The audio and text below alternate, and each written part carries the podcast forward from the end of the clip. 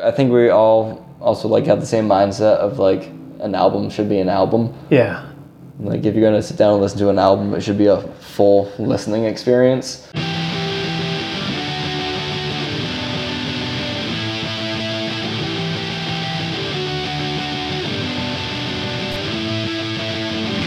Hello and welcome to Where the Living Room Used to Be, a podcast about Rhode Island's music scene.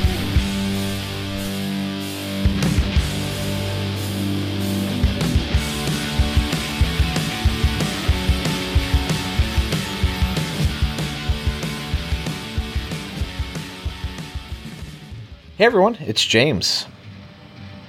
My guest on this episode is Ryan Couitt of the band Dreamwell, as well as their solo project Dwelling. In our conversation, we cover Ryan's early days playing music, how their guitar sound has evolved over time, and what it's been like touring, writing, and recording with the bands at their end. Speaking of that, Dreamwell has a fantastic new album called In My Saddest Dreams, I Am Beside You, that is set to come out on October 20th, and we take a deep dive into everything that went into the making of this record.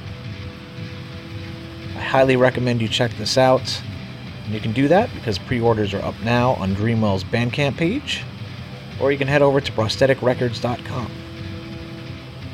Thanks so much for checking this episode out. If you dig it, please share and tell a friend about the show. It would truly mean a lot. Enjoy.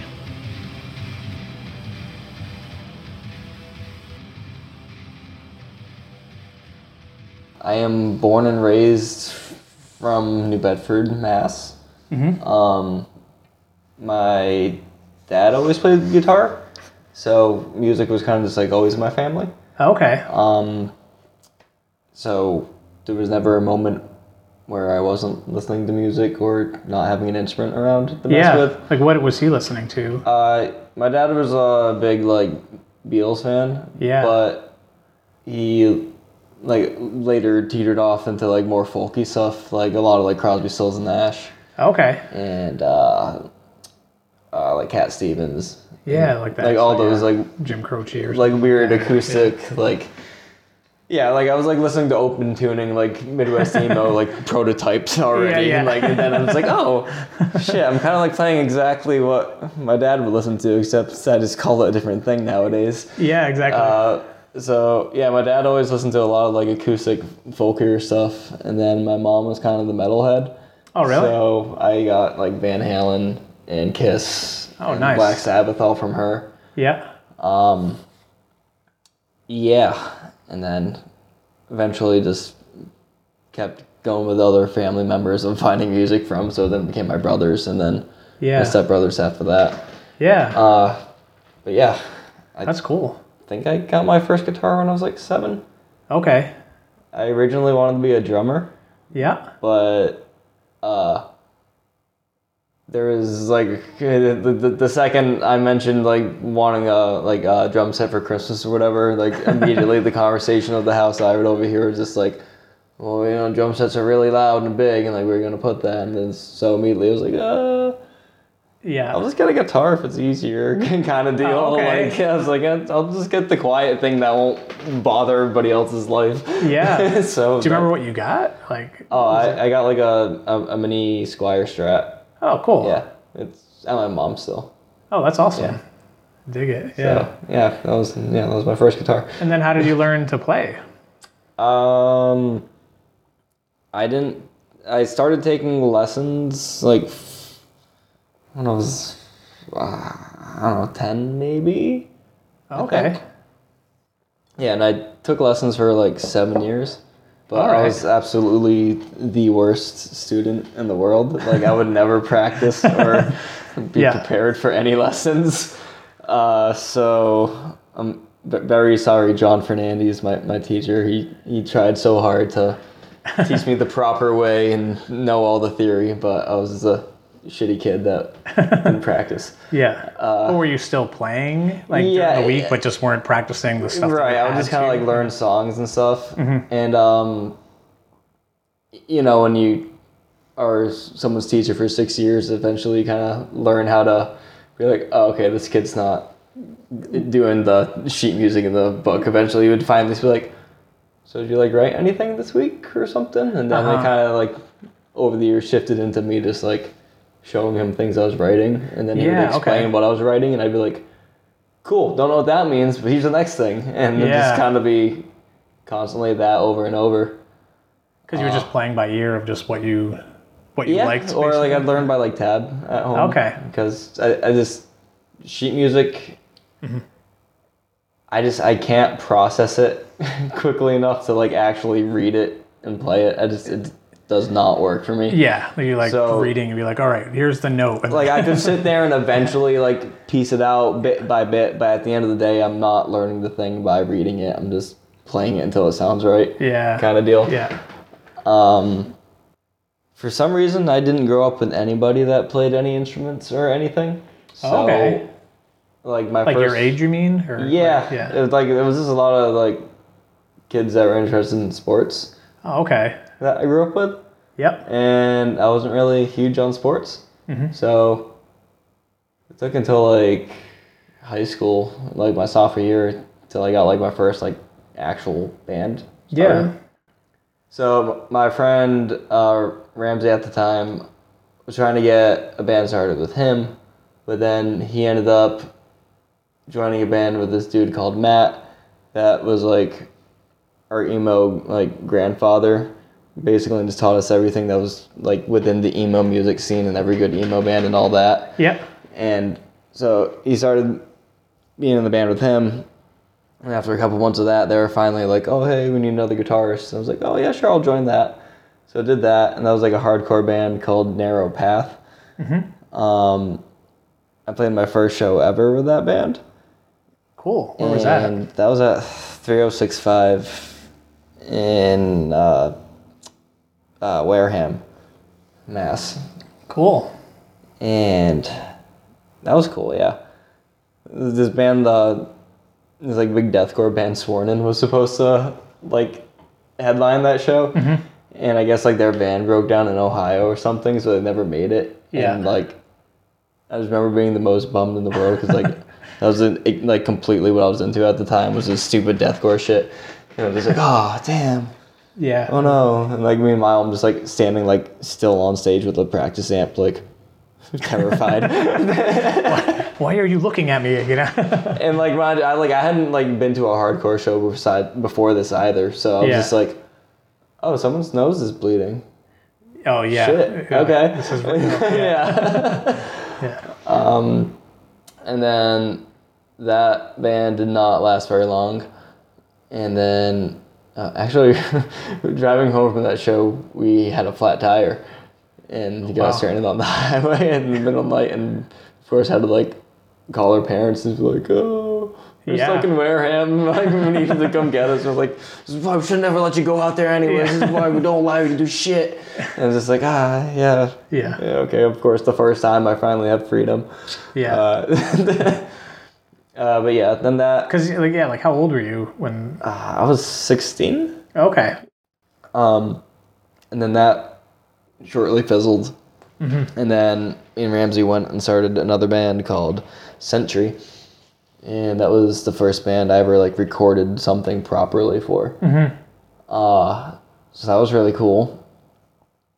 Um, And what kind of stuff was that? that was like I was going through my like Touché Amoré like pianos become the teeth like uh, phase really hard. So it was like a like post hardcore band, Yeah. but like yeah, it was it, honestly it was kind of like the Dreamo prototype band. Oh, okay. Is like what it was if I like would like put a real proper uh, term to it. Yeah. Um, but yeah, so that was cool. I was, uh, I think that was it was my senior year, and um, I'd been playing like lacrosse all of high school, yeah. and I was never like huge into it, but I was good enough to be on the team somehow. Yeah. And uh, senior year was like kind of a mess, and um, it was lacrosse season when we were gonna go record the EP that we were doing, and so I went to my coach and I was like, "Hey, is it cool if I like miss this week of practice because like I'm gonna be going to a studio after school and like recording this EP. So I'm like that. I kind of want to do that. And Yeah. He like gave me the whole like, oh well, sports. This should be your priority. If, you, if you're not gonna be doing this, then I don't think there's gonna be room for you on the like bench come next week. And I was just like, okay, well. I guess I'll see you around. yeah. and that was the end of my lacrosse career that week. And then Yeah, I just yeah. went and recorded an EP. That's awesome. So it was like four songs by, uh, and the dude that recorded it is this guy, Clinton Lisboa. Uh, I forget the name of the studio that he was doing at the time, but now I believe he uh, records out of Trailer Park. Okay. Studios, uh, like out in Westport. Yeah. Okay. or, Um, uh, And he also plays guitar in a band called Half Hearted Hero. okay. So like they're a bigger like New Bedford band that like got some exposure and did decently well. yeah. Cool. And then that band eventually died. Yeah. but that was cool. That was like my first like real band of like actually going out and playing shows like a decent amount. And uh, actually like meeting people within the music scene.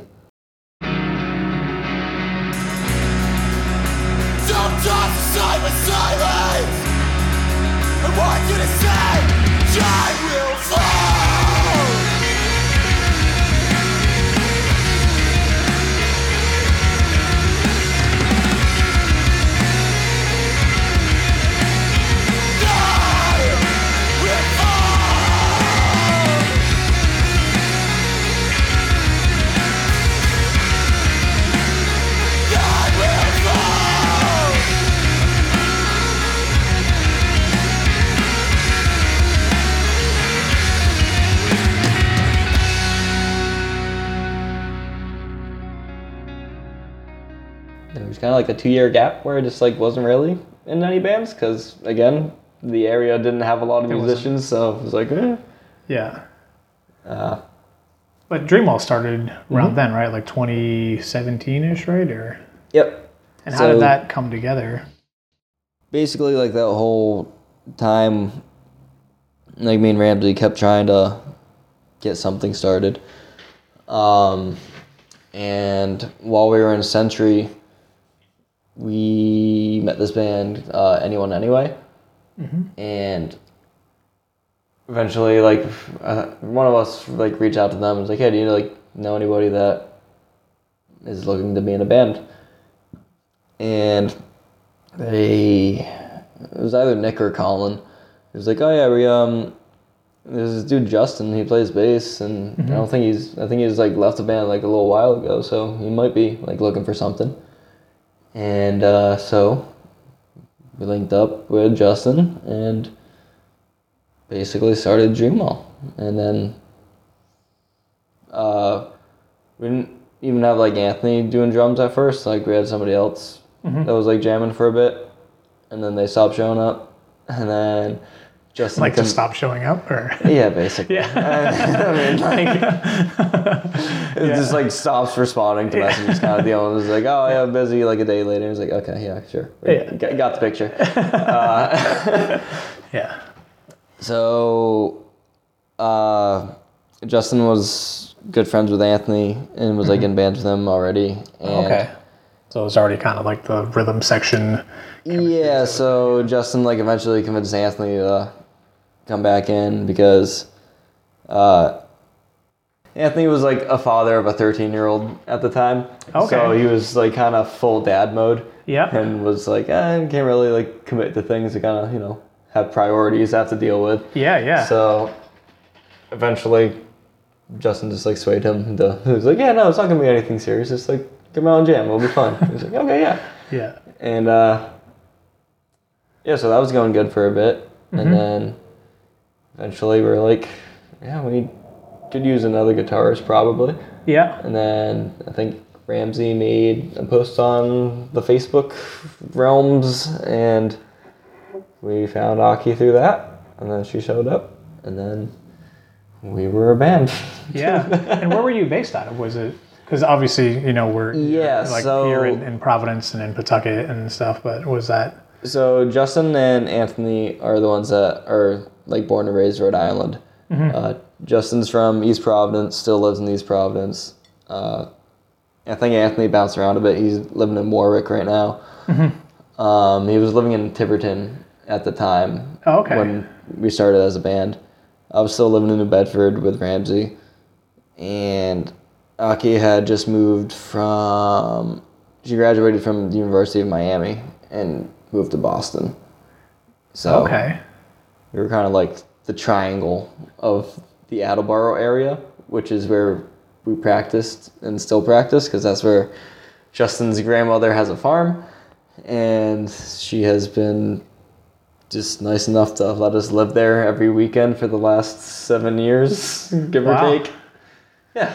That's cool. Is that what you guys do? Like you're Yeah. practicing that that much that often? Uh, well, eh, de- depends. Yeah. If for like Generally speaking, you're that's what you're. w- when like we are just fully writing and Yeah. like we'll take we try to like do like weekend like uh like writing sessions where we'll just do do, like one really late night and then oh yeah like one really late night and then crash and then wake up and then spend the rest of the day writing and then eventually go home so like a saturday into sunday type deal Yeah. Um but yeah and we kind of only have that luxury because of Yeah. the barn Yeah. yeah, it's, it's just like a it's just like a second guest house basically on the property. Yeah. That was an old barn and it's got renovated. That rules. Yeah. There's cows and everything. So Nice. you know if they start moving, we need to like we wrote a good, good riff or something. Yeah, yeah. Is that where some of your band shots are taken? Because a lot of them are in Yeah. fields as well, right? So Uh, it- not the latest newest ones, but all the ones for the like modern grotesque cycle We're all done at the barn. Actually, I'm a liar. Uh, the ones of us on like the couch, yeah. uh, that one's like in the barn uh, living room. Oh, okay. Yeah. Wow. Yeah. and all those props were just like from the house. This is cool. Yeah. I had no idea. Yeah, we, we were like trying to like keep the barn and lore as like much as we possibly could of just like, well, it's like our home, so we gotta like make sure there's like pictures of us there. Yeah, yeah. But we've kind of ran out of like spots where we can possibly take new pictures. yeah. Like we've already done the cow field, so mm-hmm. yeah, like every corner of that property we've done. We've been on the roof. There's some pictures of us on the roof, just sitting on the roof. wow. because that was a day where we gave up and we're like, I don't know, we can go sit on the roof. What else do we have? That's cool. Yeah. Uh, yeah. Um, love to talk a little bit about yeah some of the recordings since we're we're on Dreamwell and then Yeah, we'll get course. into the to the new record. Um, you know, you're welcome to talk about it or you Mm-hmm. can or not, just because uh, I know some of the stuff has been removed from Bandcamp and streaming the like the first record. If there's Yeah. a, if there's a reason for that, we can skip it. Um, or if you want to talk no, about we it, can, but we can talk about it. It's not like a cease and desist. Oh yeah, no, I didn't know. Some they were yeah. just yeah, they were just like, oh yeah, that, no, that so um, so the dude I've been talking about, Ramsey, he was um, our original vocalist for Dreamwell. yeah, okay. So he's on that album that Like is not on any of the streaming uh, the distance platforms. grows fonder, which Yeah. was like September 2017. Um, yeah, eventually, uh, we kind of just like got all at a point where he was like starting a pretty decent career at uh, I, I can't say the name of the company, a big mobile gaming uh, place, Okay, and so he just kind of got really busy in a career. And Yeah. it was sort of a situation where like he'd probably be moving to California in Yeah. a couple of years or so, which he ended up doing. And it was just like you got like a career to worry about. Maybe yeah, that should be the path right now. yeah, And that's what he went and did. And Yeah. then so eventually we ended up landing with KZ as a vocalist finally. Uh, which I was in a doom band for a little bit with him, which I met him at like one of Dreamwell's first shows because the band Lymphoma Twins that he was in played, and then that's the band I ended up joining, and then ended up leaving, and then eventually was like, "Hey KZ, we need a vocalist," and he was like, "Okay, why didn't you call me a year ago?" And then yeah, um, yeah, but we recorded the the distance like by the uh, so we basically like started being a band in like the beginning of the summer, like end of the spring. Uh, by the end of that year was like when we had all those songs for that, and uh, Aki is a sound engineer, so she already had like her own studio that was in Somerville, Oh, okay. Mass, and we kind of just like wanted something recorded because like as a band starting out and you don't have any music for anybody to listen to, Yeah, you kind like- of just like want something. Yes. Yeah. Uh, so originally it was gonna be just like a demo kind of thing, and then we were like, oh, we could do like a couple interludes and like kind of call it like an album. So in like the weeks leading up to actually recording it, we like wrote those and we are like, okay, yeah, let's go record it. Yeah. And did that. Uh, and so yeah, we had that, and that existed. Uh, but I mean, at, at least for me, it always kind of felt like a demo, yeah. and it, it existed as that. And the second KZ joined the band, we stopped playing any of the songs, anyways. yeah. Yeah. So it was kind of like a, well, we don't perform any of these songs. Yeah. I don't really remember how to play them, if I'm being honest. Yeah. And uh, Quick, name a song at the, the end of the day, it's a demo. If somebody has it and found it and they got to listen to it, that's cool. But yeah. at the end of the day, we kind of just have to retire it because Yeah. no, it's, yeah, it's just it's not us anymore really as a band either. Yeah. So no, you've, it seems like you've definitely. Like, yeah, it was, it was, it was like even like things where it's like oh we like forgot to mic like the toms like on the drum. Oh, really? But yeah, there's like this, so many like things like that where it's just like Yeah. it's, we just it's it's not our greatest like shining yeah. light. It's it's okay. Yeah. Um, but yeah, now there's like now there's like some articles where it's like, oh, Dreamwell's like second album. Oh, Dreamwell's third album. It's just like, eh, yeah. who knows? Yeah. What is it? Know. We're adding to that mystery. I- right now, calling it the know? second album, but you can call it whatever you want. Yeah. And like, Yeah. Yeah. uh, yeah.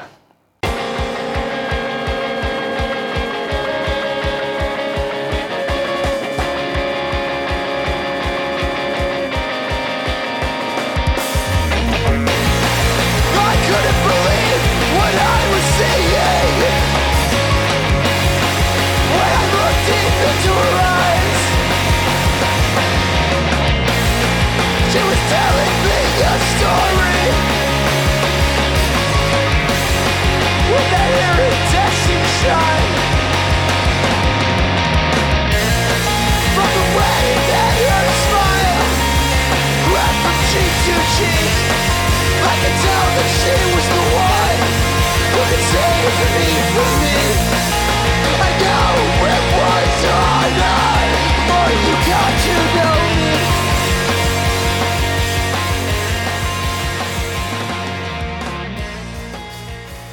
But yeah, the follow up to that was Modern Grotesque, and that's a fantastic record. Um, I, you know, that came out February of 2021. Um, I guess in between was the Painting Myself a Darker Day. That was a different recording than what's on the album, or is it? Um, yeah. yeah, So okay. So we you put that single out prior to Modern Grotesque, but Yeah, there's a there's a story to that one too. cool. Um, so we actually we're gonna do a split with another band, and then so we went in the studio with them, and we both recorded two songs. Um, we recorded the instrumentals for "Painting Myself a Darker Day" and "Sayaka." Um, we never ended up recording vocals. So we kind of sat on them for a whole year because that was the point where we didn't have a vocalist. Okay. Um, and then by that time, we had a lot more songs that we had written in that time. So we were kind of just ready to do an album at that point. And but we still had the old recordings, and we didn't want to just like basically waste them. So we're like, oh, let's just use them as the single versions. Yeah. Like Yeah, okay. But so that's why there's different versions. Um, and yeah, that um,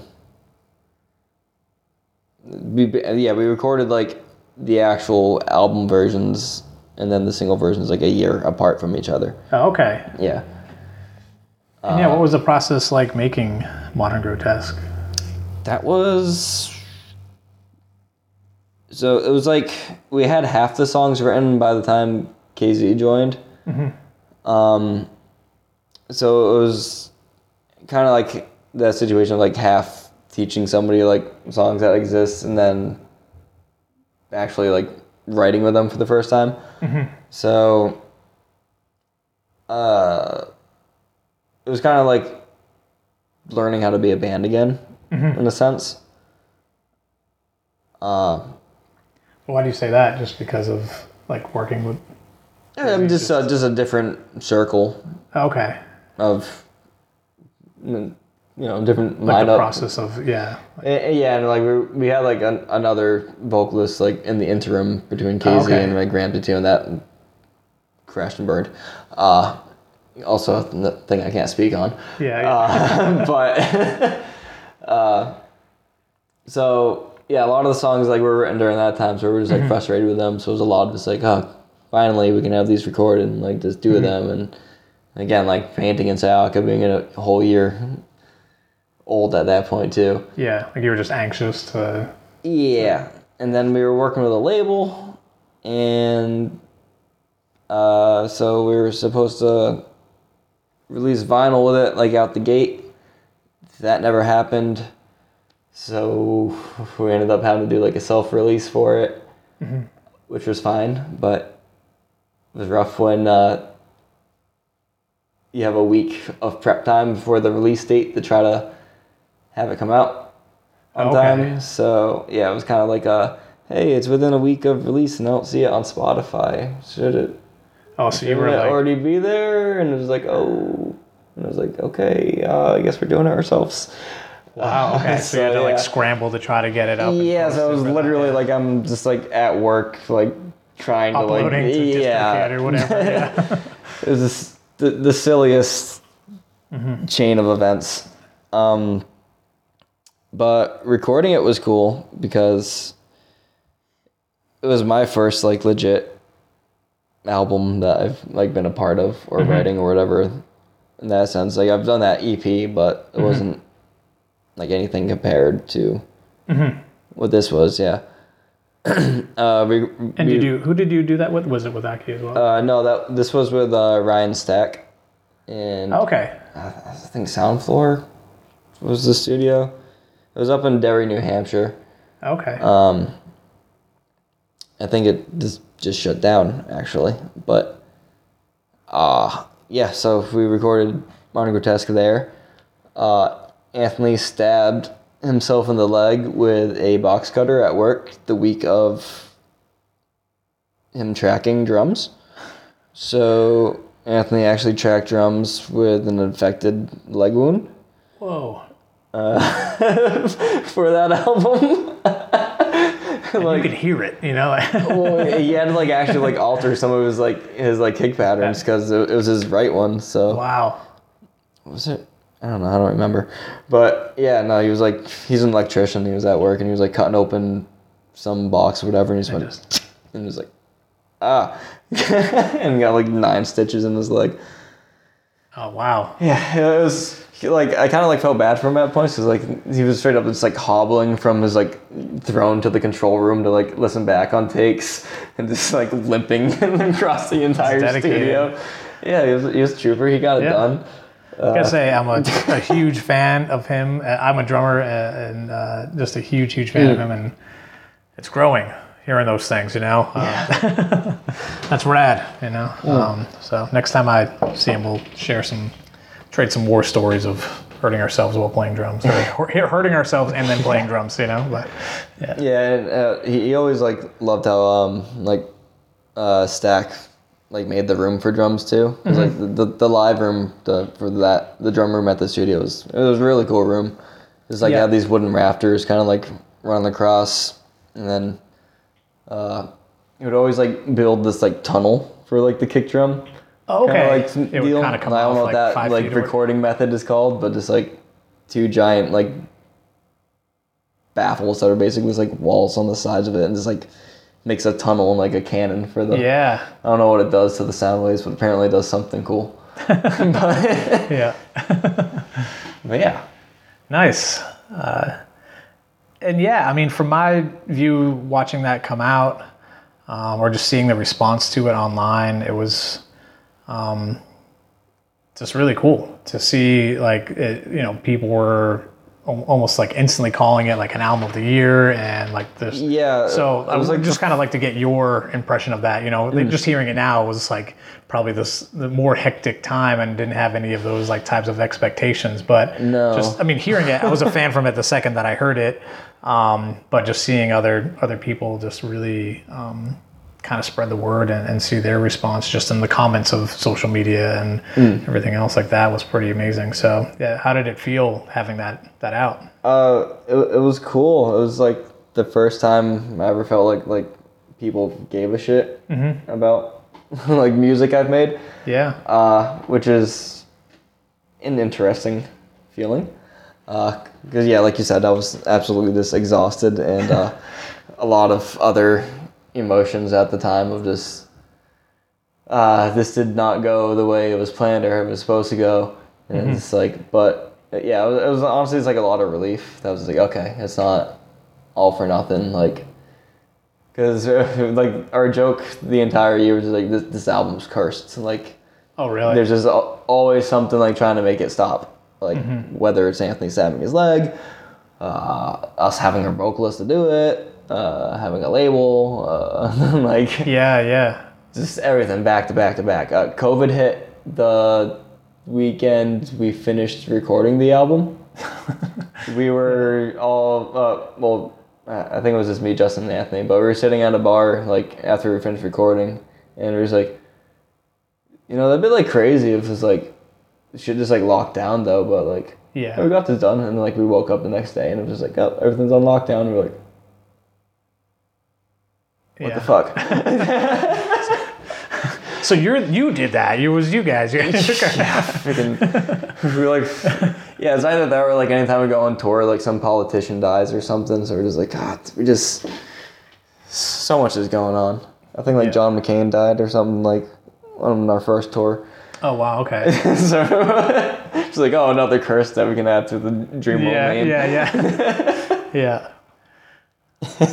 yeah, but I mean the the record did, you know, eventually see you know physical release. Like I mean, you worked with Illum- Illuminate My Heart, My Darling. You did some tapes, uh, right? yeah matt made out some tapes for us uh, which so- are pretty cool. I did have one of the swirl ones, but uh, yeah i kept uh, kept budging him trying to make him make a second pressing of it but come on now. too busy i don't know i don't know what's i don't know what that's about uh, they sold out they yeah, did good Yeah. come on, man. Come on. Uh, but uh, yeah, so like it took us a bit to do vinyl for that one. Uh, eventually, Old Press reached out, and uh, yeah, we agreed to do things with them. Um, I don't know if they're even like an entity at all anymore. I know we've been handed over to Acrobat to handle the rest of the vinyl distribution and all that. Okay. So if you're trying to contact a person to find something you didn't get or something, you're gonna have to talk to them. I think. Yeah. Side note. Yeah. Uh, yeah. So there's a second pressing of Modern Grotesque now. Actually, uh, it should be available online soonish or nowish or I don't know. I know the first one sold out, yeah. Yeah. and if you're looking for more, there should be copies. I don't know how you find it. I have been too busy with the new album. Yeah. Yeah. Exactly. On to the next one. you know? yeah. Uh, yeah, no, that yeah, it was a really that was like a it felt like a starting career album kind of. Mm-hmm. Modern Grotesque, the the cursed album that Yeah. did good. Yeah, that, exactly. uh, no, it's it's cool. Yeah, highly recommend checking that one out. Um, but yeah, just before even before we move on, just uh, your guitar sound with that record? I mean, you kind of hmm. mentioned it of just having that like Midwest emo sound of some things. Was that what you were bringing into that record? Because I just want to bring that up just as almost like a starting point because hmm.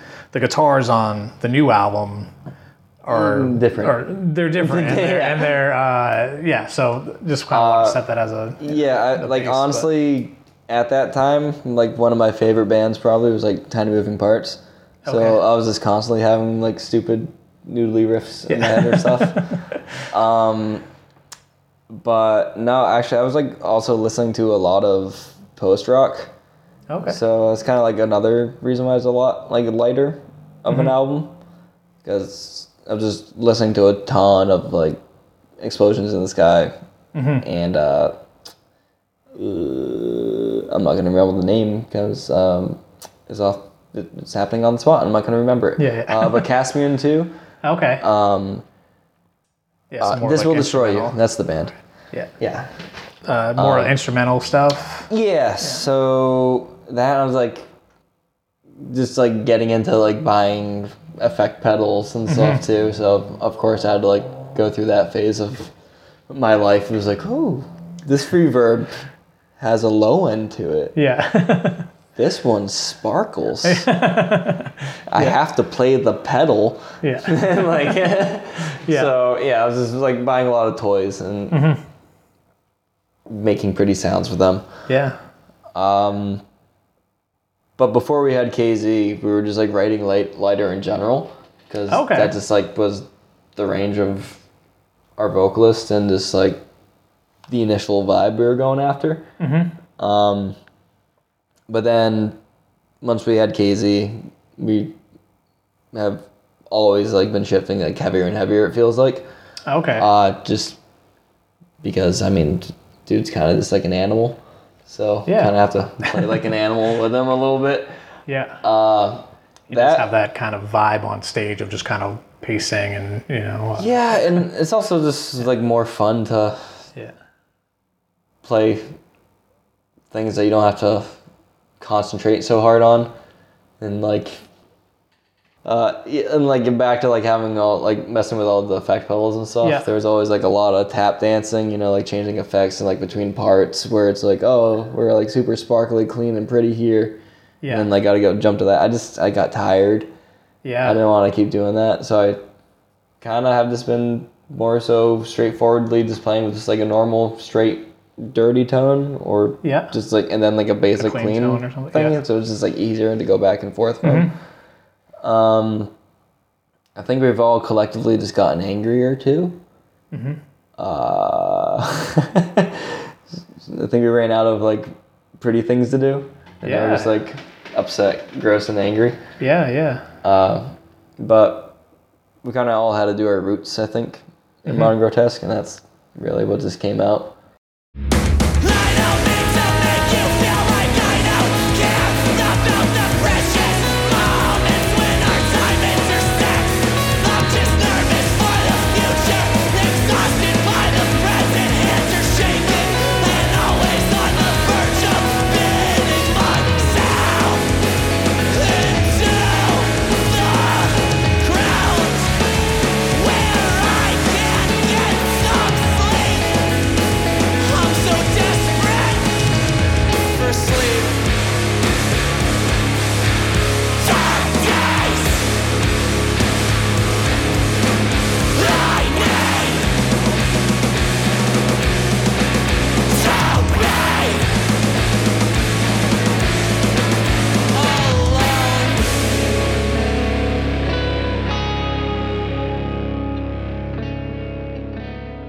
Yeah. We can. Yeah. Talk about the the new album now. In my saddest dreams, I am beside you. Uh, just to kind of segue into that, which is out October twentieth, twenty twenty three. Um, yeah, you know, this is coming out with uh, uh, Prosthetic Records, right? Which is Yeah. uh, like kind of a you know pretty well respected metal label, Yeah, they're, right? pretty, they're pretty cool. They had Lamb of God back in the day. Yeah. uh, how did you connect with them?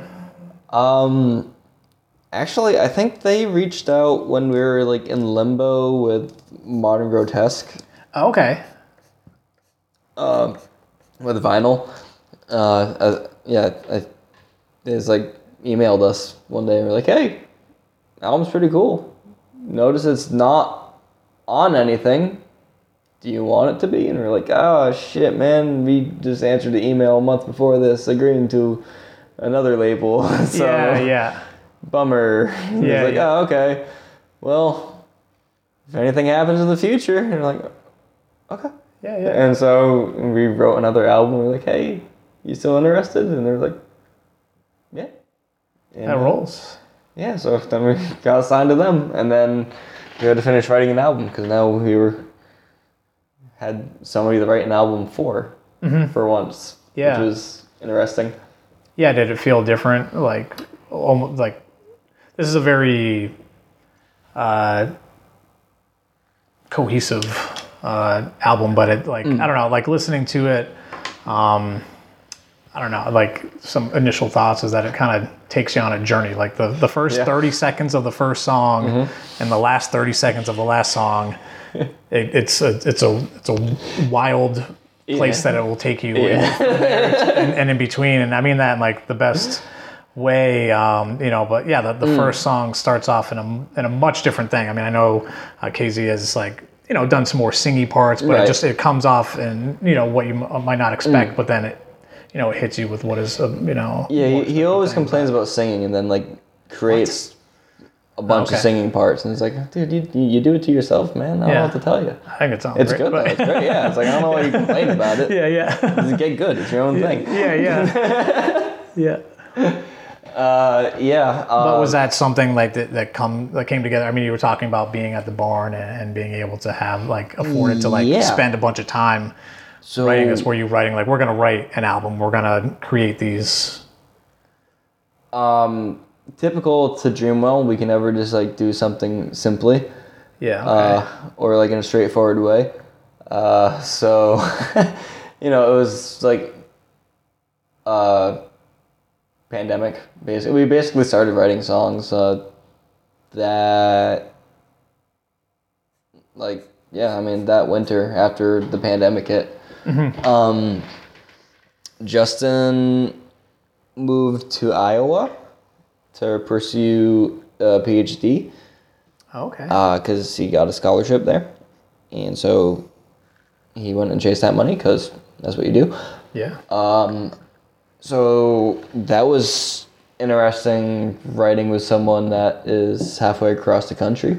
Mm-hmm. Um, also, when the main practice space is theirs, so another little twist in the yeah. in the machine. Um, but it was cool. Uh, we kind of wrote the album like a different section of the barn throughout the year. Because before Justin moved to Iowa, or he had moved to Iowa and he flew back for like Christmas break or something, um, we started practicing in the kitchen because we th- thought it was like the biggest room of the house. So Oh, okay. we could each have a corner of the room and still technically be within COVID rules of Yeah, like being social distance. social distanced. yeah. Uh, yeah, so I had my amp up on the counter near the microwave. Um, and yeah, Justin had like some pictures of this. there might be some floating around somewhere, I'm, or like a like a demo video of this like Yeah, a yeah. riff or something. um, yeah, and J- Justin had like that main first riff as like a bass riff that he like started writing Oh, cool. at, like when he first moved out to Iowa because he was being a sad boy all alone in the cornfields of Iowa Yeah. and writing sad bass riffs. so Yeah. yeah, he brought that back, and uh, that was yeah, we like wrote the majority of that first song basically. Mm-hmm. Uh, Well, how do you how do you write as a band generally? Are you Mostly in the room. riffs? Yeah, but like, are you just coming with riffs, or is like do you- Yeah, it's kinda like is everyone bringing their own thing? Because I mean, for those that are listening that aren't familiar, right. um, I, I can't wait for you to hear the new album, but it is the the songs. I mean, some of them are pretty direct, Mm. but you have several like six minute plus yeah. songs that are very complex, that have interesting parts, that have interesting little wrinkles in them and stuff. So, um, how did those like come together? Were they written in, in sections? Were they, um, you know, was everyone kind of contributing their own pieces to it, or, or Yeah, it's it's kind of like all of the above. Uh, there's like a handful of songs where uh, I I basically had like a loose skeleton. Uh, most of the songs always start yeah, start as like a loose idea of like one or two, maybe three riffs at most of just mm-hmm. like I'll come in practice or uh, Aki will come in or Justin will come in. Any and any of the string players will be like, oh yeah, I got this part, whatever, and like we'll jam on it and be like, okay, I think it goes with this part, and then we'll play that part, and then we'll be like, okay, that works, or we'll be like, uh, it needs something in between, and then mm-hmm. like we'll write a part that like fits in between there, and that's like how most Yeah. of the more bridgy parts happen okay, Or almost like entirely in the room and there's like a new part altogether that didn't exist before that. Um, some just start off as a single riff and grow from there. Um, all like all towers in the equilateral room. That song was me and anthony basically wrote it in his basement while justin was gone in iowa yeah, and I think Aki was probably like in California with her family or something, and so it was just us two for that weekend for some weird reason, and uh, it's like I had that like beginning like fast riff kind of thing where I just like wrote because it was like oh this is like really like fast and like cool whatever. It's like we don't have any of this shit going on, um, and then I was like showing Anthony it, and he was like, "Yeah, that's cool." And it was like, and we were joking around. He's like, "Oh, but what if we just like then just like went really slow and it was like just a doom part?" Yeah. And like the, the joke is like Anthony just doesn't know how to play doom drums because he's playing millions of notes like Yeah, yeah, forever, yeah. and it's like, dude, just like less notes sometimes. Yeah, like yeah. it's fine. so it was kind of like me just like teaching Anthony doom drums in the room of just like, yeah, no, no, no, like less beats. yeah. No, note less beats. Yeah, okay, that works. And Just, then- just kick snare. Just that, yeah. so we were just kind of like messing around, just like Yeah. having fun, not really like taking it seriously. And it was like, ah, it's kind of like a kind of cool. yeah, And, yeah. like, and uh, yeah, I think like KZ showed up eventually, just like, yeah, that, that's cool. I could like do things with that. I was like, oh, we were like kind of joking around. I was like, no, that's that's cool. We can do that. I was like, oh, okay. nice. So that's kind of how that one, because that was even like one where we're like, are we playing this like part too long? I was like, yeah, I mean, it's fun. It grooves. no, that's the stuff that I find interesting uh, with the songwriting. Um, that yeah, there are those like repetitive parts that are like, you know, they they lock in. It's almost I don't know, droney is like the wrong word, but it just it because of the repetition. Like if it was only like a few times, it would it would. Yeah. Um, but just that it uh, that repetition, yeah, does draw you in, and um, it can like when it goes to the next part, it just it has that more you know drastic change to it, and Yeah. and we- we typically like figure out how many parts just like by playing it together and be like, was that too long? Was that too short? I don't know. Try it five times. All right, play it nine times. Okay, definitely not nine times. Let's try Yeah, it eight yeah, yeah. times. And then it's like, Yeah, yeah. just like basically just playing version point one, version point three, version point four versions of songs until we're finally like just all in the room like happy and not arguing with each other anymore and just like yeah okay that, yeah this works this is fine this is a song yeah, yeah, uh, there's songs like Obelisk of Hands where I just I buy a new amp and I bring it home and the first thing I play out of the amp is that riff and I was like oh this is cool okay yeah. like I didn't write this I just kind of played this oh, like it just Uh, like kind of came yeah, through. Yeah, and that's kind of how a lot of the riffs start is where like I'll come home and it's like midnight and I grab my guitar and it's like oh shit I need to record this because it's kind of cool Yeah. and then I'll like yeah pick it up at practice next weekend or something and yeah, make it grow yeah. No, that's that's cool. Um, Blighttown beat. KZ wrote like a cappella originally, like he wrote all the lyrics, and then we were in the room and it was like, what if we wrote around the lyric structure? And I'm like, okay. So then we did that. I love So that. that was that was interesting. That was Yeah. something we've never done before. Like any of us like individually either. yeah, it seems uh, not too common in this style of music. You know, what you're doing of like, Yeah, it was just kind of like fill in the blanks. It was just like, I think this would be a cool riff, maybe. I don't know. yeah, because you were just trying to essentially like match the the emotion that that Mm-hmm. yeah, it KZ was, kind of like just with that, like, like us yeah. standing in the square, and it was like, okay, KZ, do the embarrassing acapella version of the song, and then it's like, oh shit, okay. And Yeah, like, yeah. It's like it's just empty vocals, you know, and you just like hear an empty vocal take, and you just can't help but like not take it seriously. Yeah, it just like felt like that for a bit. We're like, okay, no, it's just this is, this is a heavy song. It's gonna be cool. I'm like, get composure.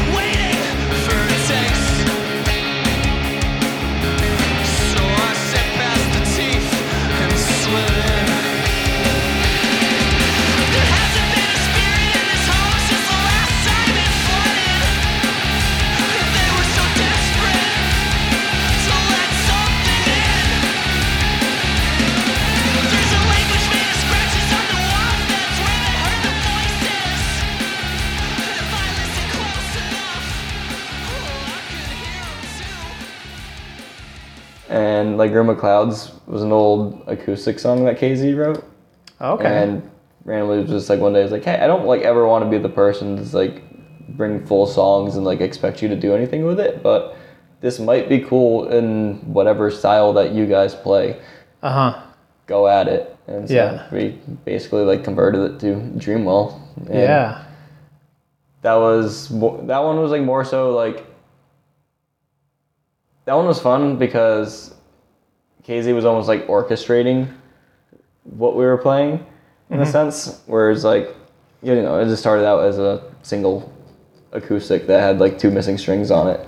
Oh wow. And so I was just like, oh yeah, if we can we can do that. And so uh like specifically with the drums, Anthony the whole time he was just like, dude, I don't know I don't know what the hell I'm supposed to like I don't, I don't know what your vision is here. Like I don't know what the play for this song is so weird with drums. like it, there's no beat. Yeah, yeah.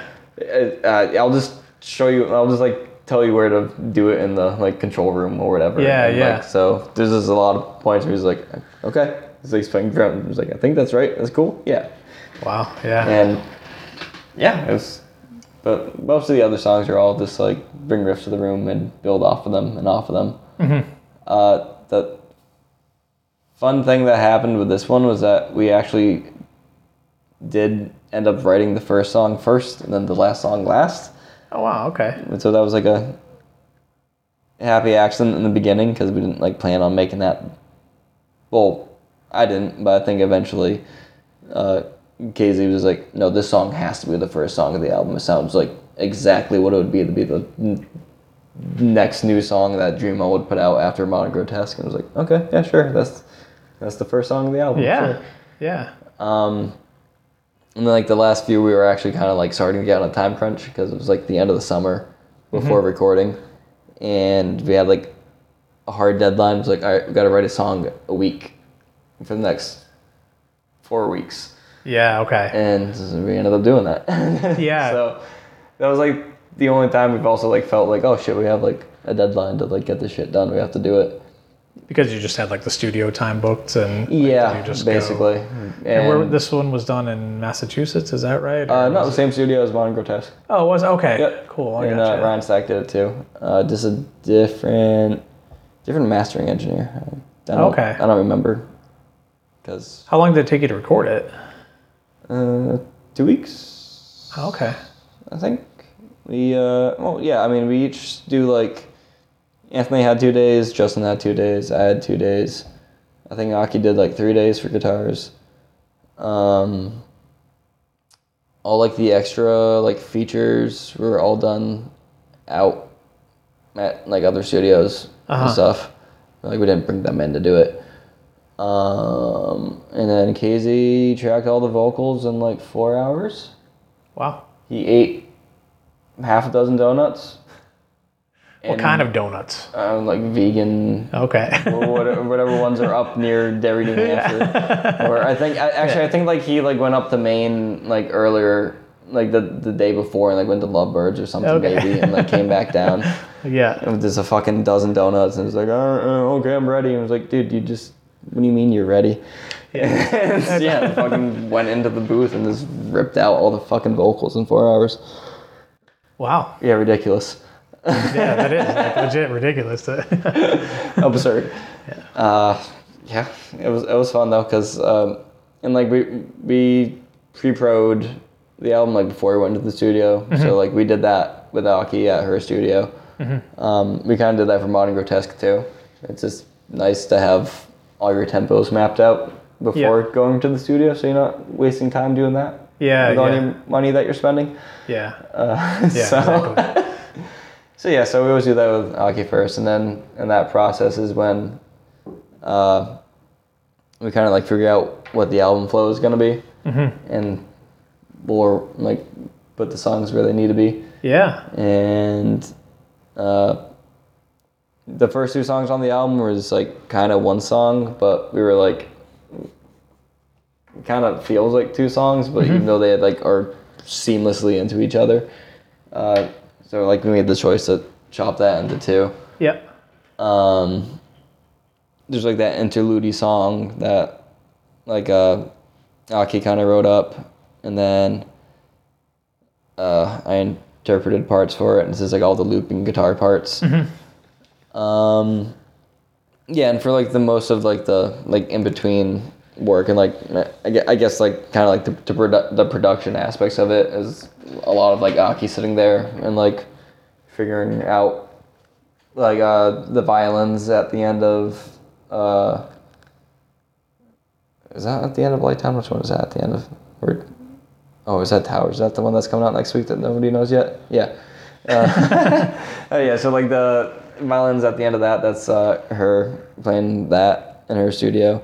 So like she kinda like came up with that ending that goes into obelisk. Yeah. Um, yeah, and uh, I think we all also like have the same mindset of like an album should be an album. Yeah.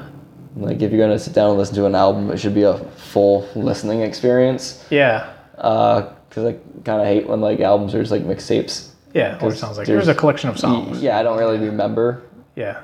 anything, or is it like uh, yeah, I like the song, but like I don't remember where it is in the album, kind of deal. Yeah. Um, yeah, so we're all big into that, so we that's what we do. Yeah, no, it feels like a complete album. Um, I mean, honestly, it, you know, uh, I'm older, um, but it kind of like harkens back to like early Dillinger Escape Plan, like calculating infinity or like early Cave-In, um, and when you're just kind of saying, you know, the album like. Um, you know, until your heart stops, and like that era, you know, beyond hypothermia, like those were like albums, you know, like where it was like I remember distinctly listening to that album, like on my headphones and it all like the songs would go together and it'd be like oh this is like an experience more than just like here's you know 10 songs 12 Yeah. songs or whatever. So Like, and uh, this is that you know like you've been able to kind of capture some of that stuff with also at that same time like sounding new and sounding like your own band but like as a as a fan of that stuff like I- to be honest i'm not really a fan of those bands like they've kind of went in a different Yeah, direction sure.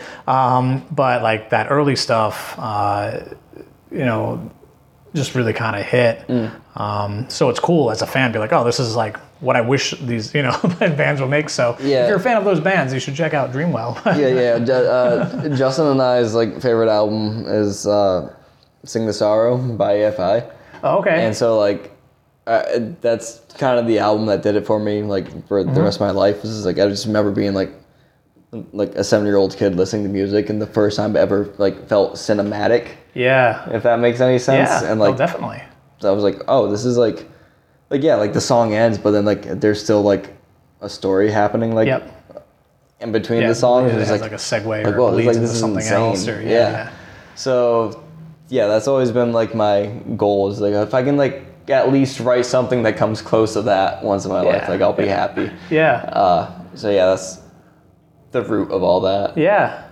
Well, yeah, this is a pretty special album. Um, like, honestly, you know, thanks for letting me check it out, but I can't wait for it to come out because I have like a handful of friends that I can't wait to text Mm. to be like, you need to check this out just because of that stuff. Like, it just it brings me back. It has that connection. Yeah, that's awesome.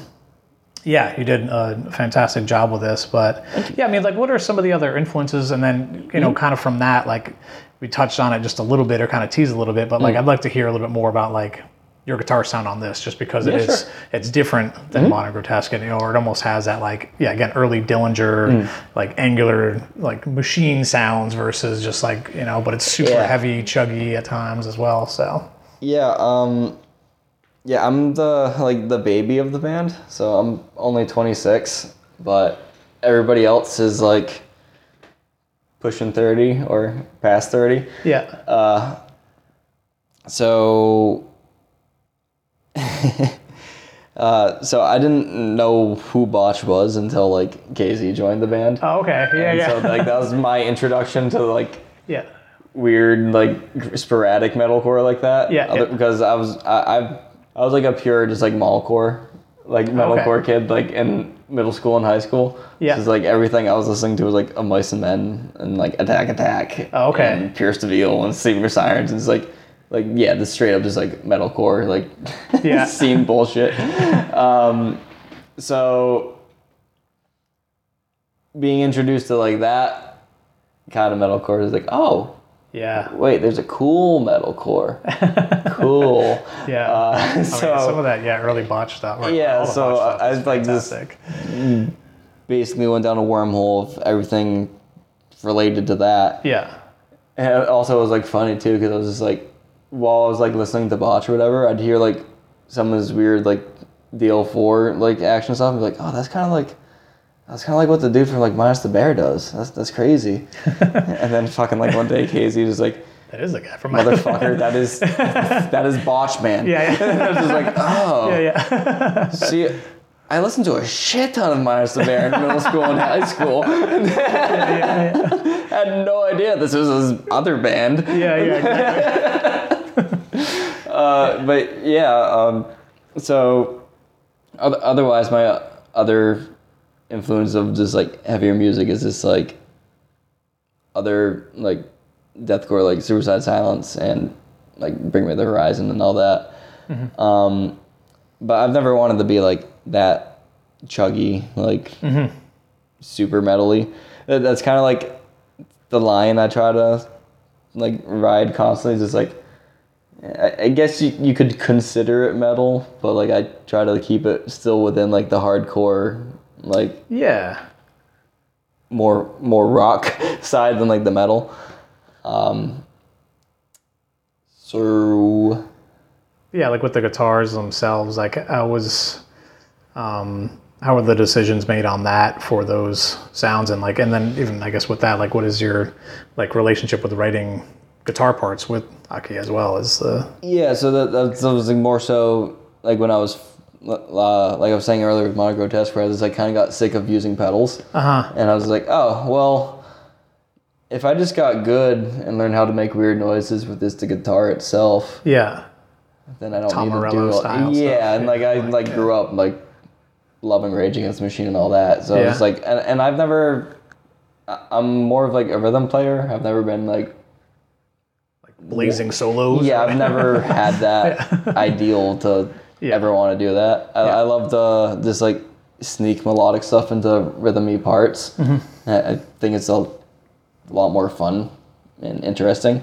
And I just I don't like playing one string at a time. Kind of is what it comes down to. yeah yeah I just I, I like to hit as many as I can. Um, so yeah, it was really just like kind of listening more to like Botch and all that, and be like, oh yeah, no, they like they're doing all this shit, and they just have they're like amp distortion tone. Like there's no like crazy weird pedals making this shit happen. Like, yeah yeah you just gotta get good. So that's kind of what I did. I like that summer after Modern Grotesque, I was just like constantly learning like every time I die songs mm-hmm. and this yeah just every like just diving into mathcore and just like I just I just need to be a better guitarist. And just yeah, just kind of trying to push myself to write more riffs than just like sections of chords. Okay. If that makes sense. Yeah, yeah. Just more intentional with like the pieces that you're writing. Yeah. Yeah. Um, and uh, as far as like recording goes too, I used two different amps between the recordings and like setups.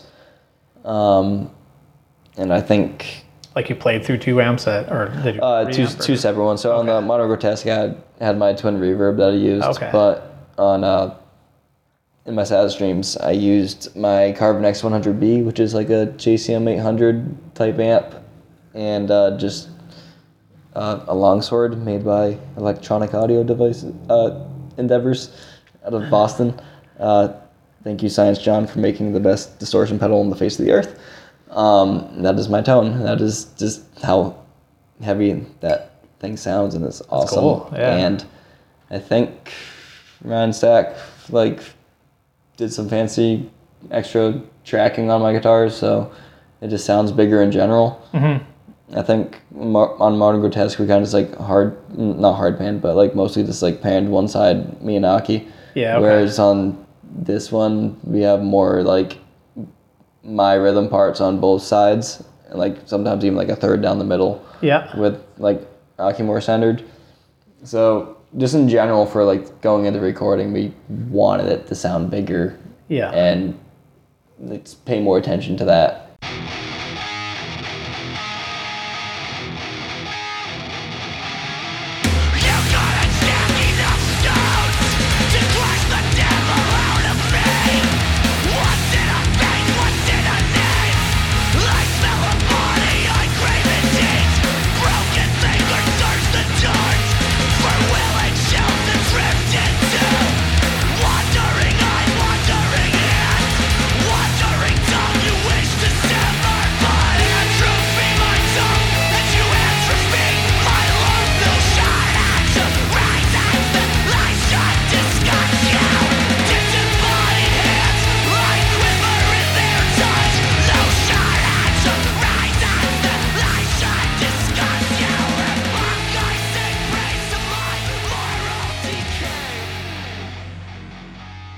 Yeah, well, some exciting stuff. Um, definitely recommend checking out the new album. Uh, again, available October 20th on vinyl, on CD, digitally.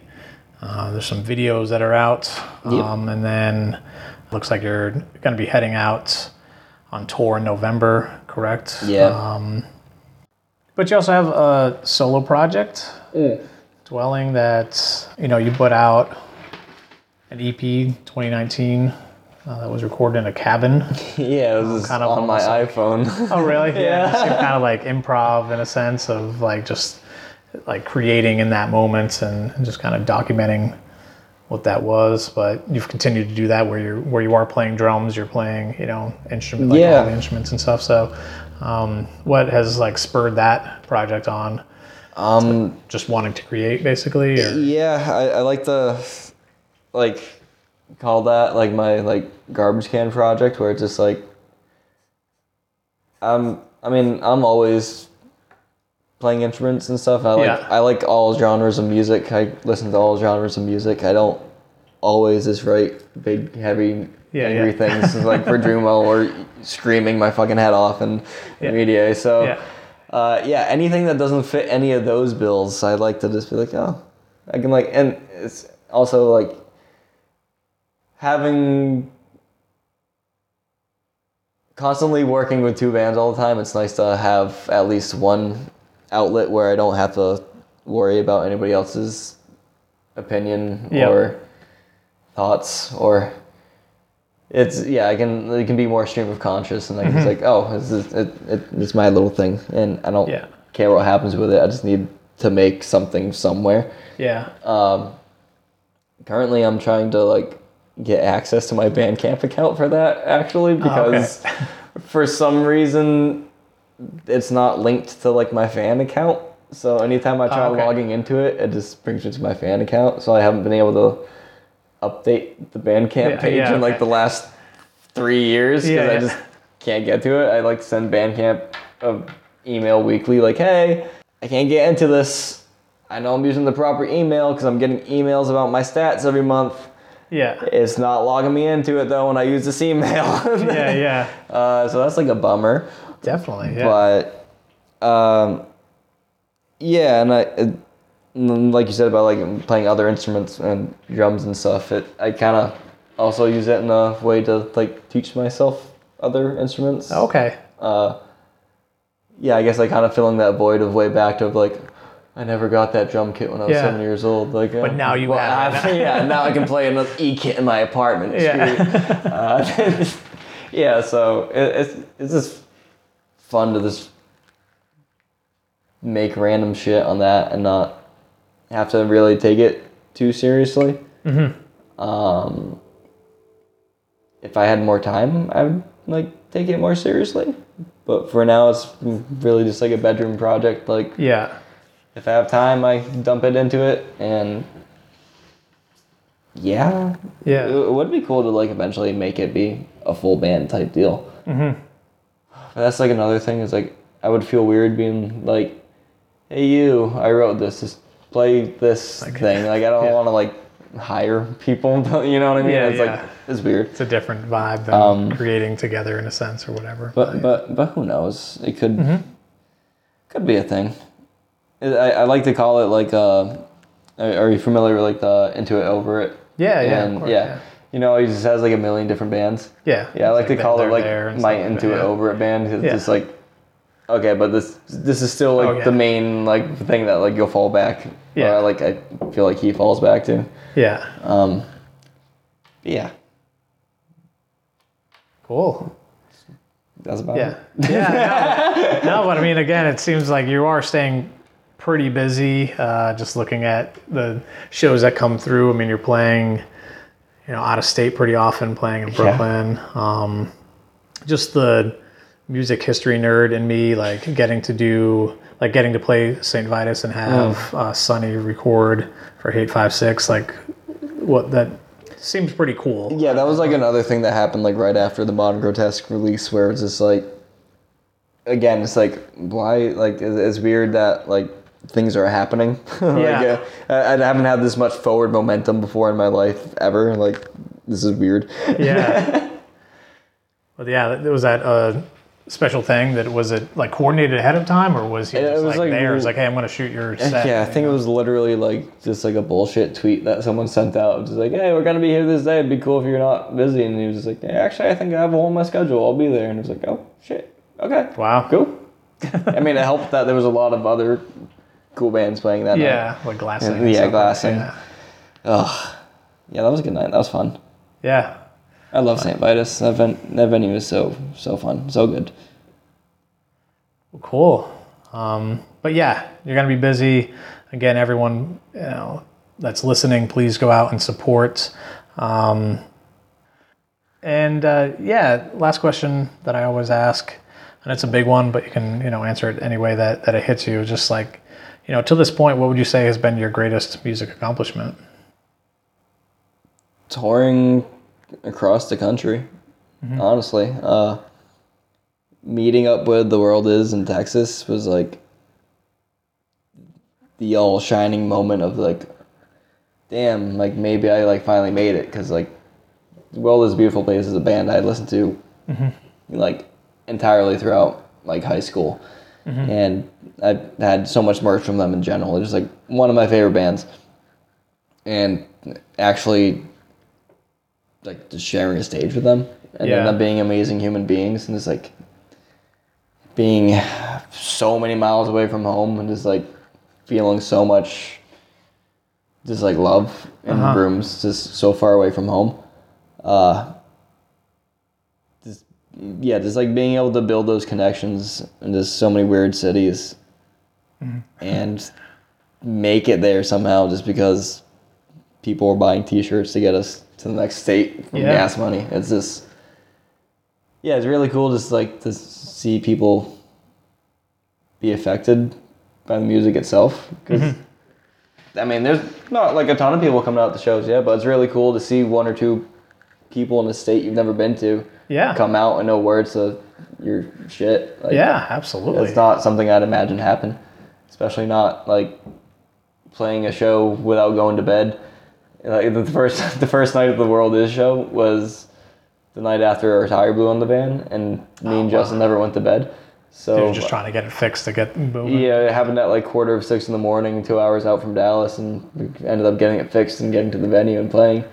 But half of us never went to bed, and so I played two shows on the one night of sleep. And Yeah. like I, I played that night in Dallas, and like immediately went to the van, and just like knocked out for two hours. Yeah, yeah, yeah. But yeah, so I guess that would like playing two shows on a combined seven hours of sleep is kind of a crazy accomplishment for me. yeah. There's just the weird ones you don't think are gonna happen that they happen. Uh, yeah. Yeah, that's cool. It's cool. And just as a, you know, what I was reminded of, just a quick shout out to Paul DiCiccio from Teeth Like Swords. Oh, yeah. prints all your merch. He's done all my merch. Um, just like how, dreamboat like how important that stuff is. I mean, people are probably annoyed with me talking about this stuff, but you like just said it unprompted of just like if you see a band if they're on tour like the buying merch and like actually like buying physical music you know versus streaming and like yes it's a good thing to support and it's great that you guys have you know hundreds of thousands of streams and stuff but um, those streams aren't going to put gas in your tank when you're in texas uh, no, no. um, but someone buying some shirts. Um, so yeah, I just wanted to shout out Paul for that, and you know he put out. You got to be part of the Tor Johnson 20th Oh, yeah, anniversary that was a subscription cool thing, series. So um, yeah, Dreamwell has a has a song on this like ultra rare seven inch. Um, so yeah, that, that song we recorded with Modern Grotesque. yeah, It was like part of the same studio session. yeah, So we were like sitting on it for years, and when Paul like reached out, we were like, actually, yeah, we, we do have a song hanging around. yeah, oddly enough, yeah. glad we saved it. exactly, exactly.